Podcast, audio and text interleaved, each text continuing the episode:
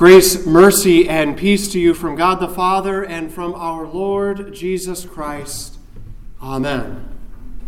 In the book The Lion, the Witch, and the Wardrobe by C.S. Lewis, one of the main characters, one of the children in that book, they find out that the ruler of Narnia, whose name is Aslan, is a great and powerful lion.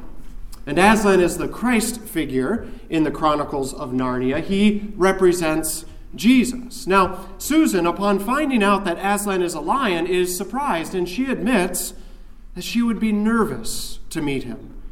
She asks, Is Aslan safe? To which the woodland creature that she's speaking to, Mr. Beaver, replies, Safe? Who said anything about safe? Of course he isn't safe. But he's good. He's the king. Well, in our gospel reading today, the disciples were about to learn a similar lesson about Jesus, that Jesus also certainly is not safe. But at the end of our gospel reading, they had to be wondering well, is Jesus good, though? Well, before, before we answer that, let's first back up a bit and start from the beginning. After all, it had been a long day for the disciples, one that they would end up experiencing quite often with Jesus, I'm sure.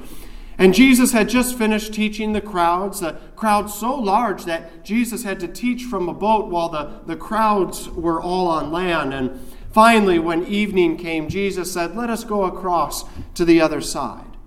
He was talking about the Sea of Galilee and the other side, and, and that he wanted the disciples to cross it with him which perhaps may have seemed like an unusual request to leave the crowds behind, but, but crossing the sea wasn't going to be a problem, at least not for the disciples. Many of them were experienced fishermen, so they knew what they were doing. Now, if you're at all familiar with the geography of the, the Sea of Galilee, it's about 13 miles long and, and 8 miles wide. Has anyone been to Israel to see the Sea of Galilee? Okay, so a few of you have seen it in person. It sits at about 700 feet below sea level, and it's surrounded almost all the way around by hills and valleys, or at least so I understand. The mountains and the hills, they rise up about a thousand or two thousand feet all around it. And then I've been told also that Lake Erie, which isn't too far from here, it has a lot of violent storms, or it can on Lake Erie. And the reason is because the, the water is so shallow. Well, the same is true for the Sea of Galilee. Its, its deepest point is, is no more than 200 feet deep. And so you add all this together with the Sea of Galilee, and when the conditions are just right, when the cool air comes streaming off the mountains and dips down into the warm air that's sitting above the lake, you have the perfect recipe for some violent storms. And so that's what we see happening that day. Uh, Mark says, the gospel writer Mark says, a great windstorm arose, and the waves were breaking into the boat, so that the boat was already filling. This was a storm that had even the most experienced sailors desperate in fear. This is what the Dutch painter Rembrandt captures in his famous painting, The Storm on the Sea of Galilee. I know it may be a little hard to see on the, on the screens right now, but we'll zoom in in just a moment. But what's interesting is that this is the only seascape that Rembrandt ever painted. And if any of you have seen the, the recent Netflix series, This is a Robbery, you might recognize it as the famous painting that was stolen in 1990 and still has not been recovered. Its frame still hangs in the museum in hopes that it'll return. Now, Rembrandt captures this stormy scene with Jesus so well, I think. And, and one of the things that I appreciate so much about it is that this painting depicts just how chaotic and confusing and frightening it must have been for the disciples. First of all, just take a look at the boat. It is at a 45 degree angle, seeming, seemingly ready to, to crash down and sink under the water as it speeds over a wave. And then take a look, for instance, at the front of the boat on the left hand side. The waves are crashing over the bow. One disciple there in yellow towards the front, he is hanging onto a rope while the water smashes into his face. Others are attempting to correct the sail or to hang on for dear life to the mast, all the while the boat is filling with water. And in the back of the boat, on the right hand side, one disciple is there trying to pull with all his might on the rudder to steer, while all the others are just looking around, looking at the waves, at the sea, at the storm, all in despair. And at least three of the disciples are, are pleading with Jesus, surrounding Jesus who has just woken up. The scene is chaotic, it is dangerous, it is frightening, it is anything but safe. But strangely, Jesus had been sleeping through it all. Mark again tells us that the disciples, who were at their wits' end, wake Jesus up and yell at him above the din of the storm Teacher, do you not care that we are perishing? And so Jesus wakes up. But we should notice something. You notice that Jesus doesn't answer that question, he doesn't speak immediately to the disciples. Instead, he immediately rebukes the wind and says to the sea, Peace, be still. And the wind ceased, and there was a great calm. And then Jesus turns and looks at his disciples and he says, Why are you so afraid? Have you still no faith? Now, you might assume that the disciples at this point would have been relieved, even if they felt maybe a little sheepish for having yelled at or doubted Jesus. Or, or perhaps they would even be joyful and full of laughter at seeing how they were just saved from that storm. But they're not.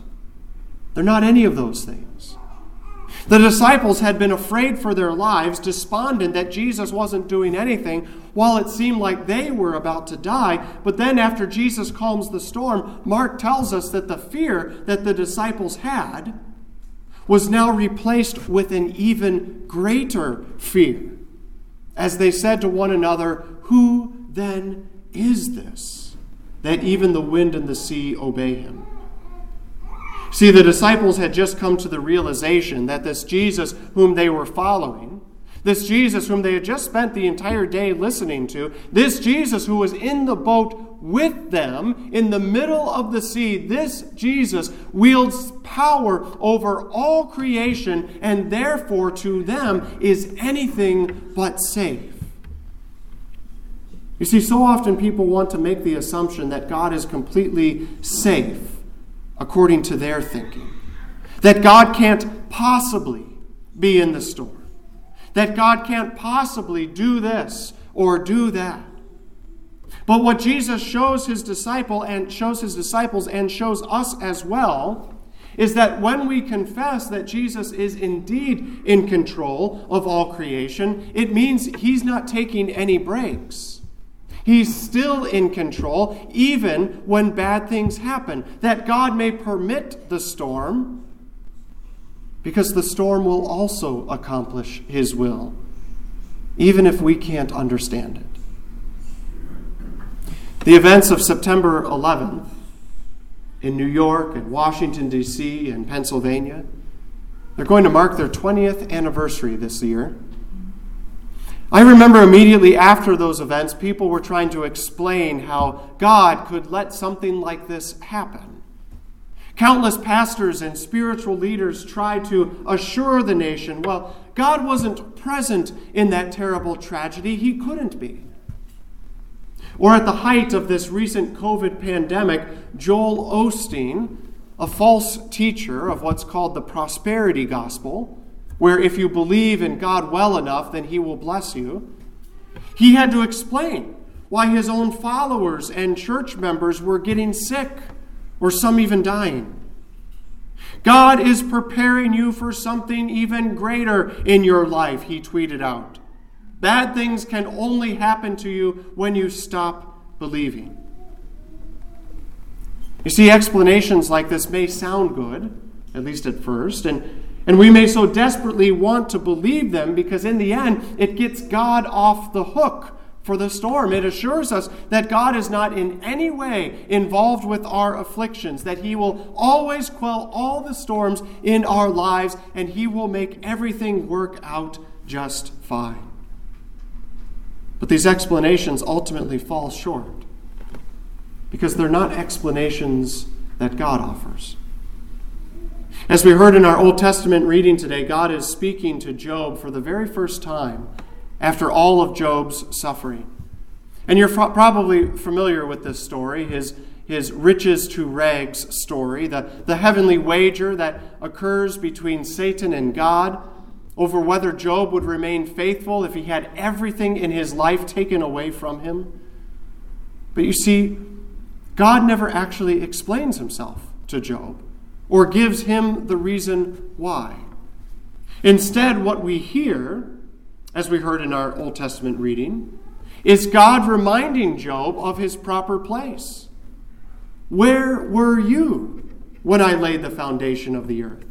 Tell me if you have understanding. Or who shut in the sea with doors when it burst out from the womb, and prescribed limits for it, and set bars and doors, and said, Thus far shall you come, and no farther, and here shall your proud waves be stayed? And God goes on for four more chapters like this. He takes Job on a whirlwind tour of all creation and the entire cosmos. And all Job can do at the end of it all is fall down before God and say, I know that you can do all things, and that no purpose of yours can be thwarted. I have uttered what I do not understand, things too wonderful for me, which I did not know. Therefore, I despise myself and repent in dust and ashes. You see, we can never assume to know all of God's purposes or all of God's ways. And because he is the God of all creation, the one who laid the foundations of the earth and set the bars and doors for the limits of the sea, we know that he is in control over all things. Now we know, and to be absolutely clear on this point, God is not the source of evil and suffering. Those things came into this world on account of our own sin, our own fall into sin, and the effects that fall had on creation. But still, we know because of who God is, nothing can happen without His permission. All things submit to His will. We do not define what God is allowed or permitted to do. We cannot even comprehend the vastness of His power and authority.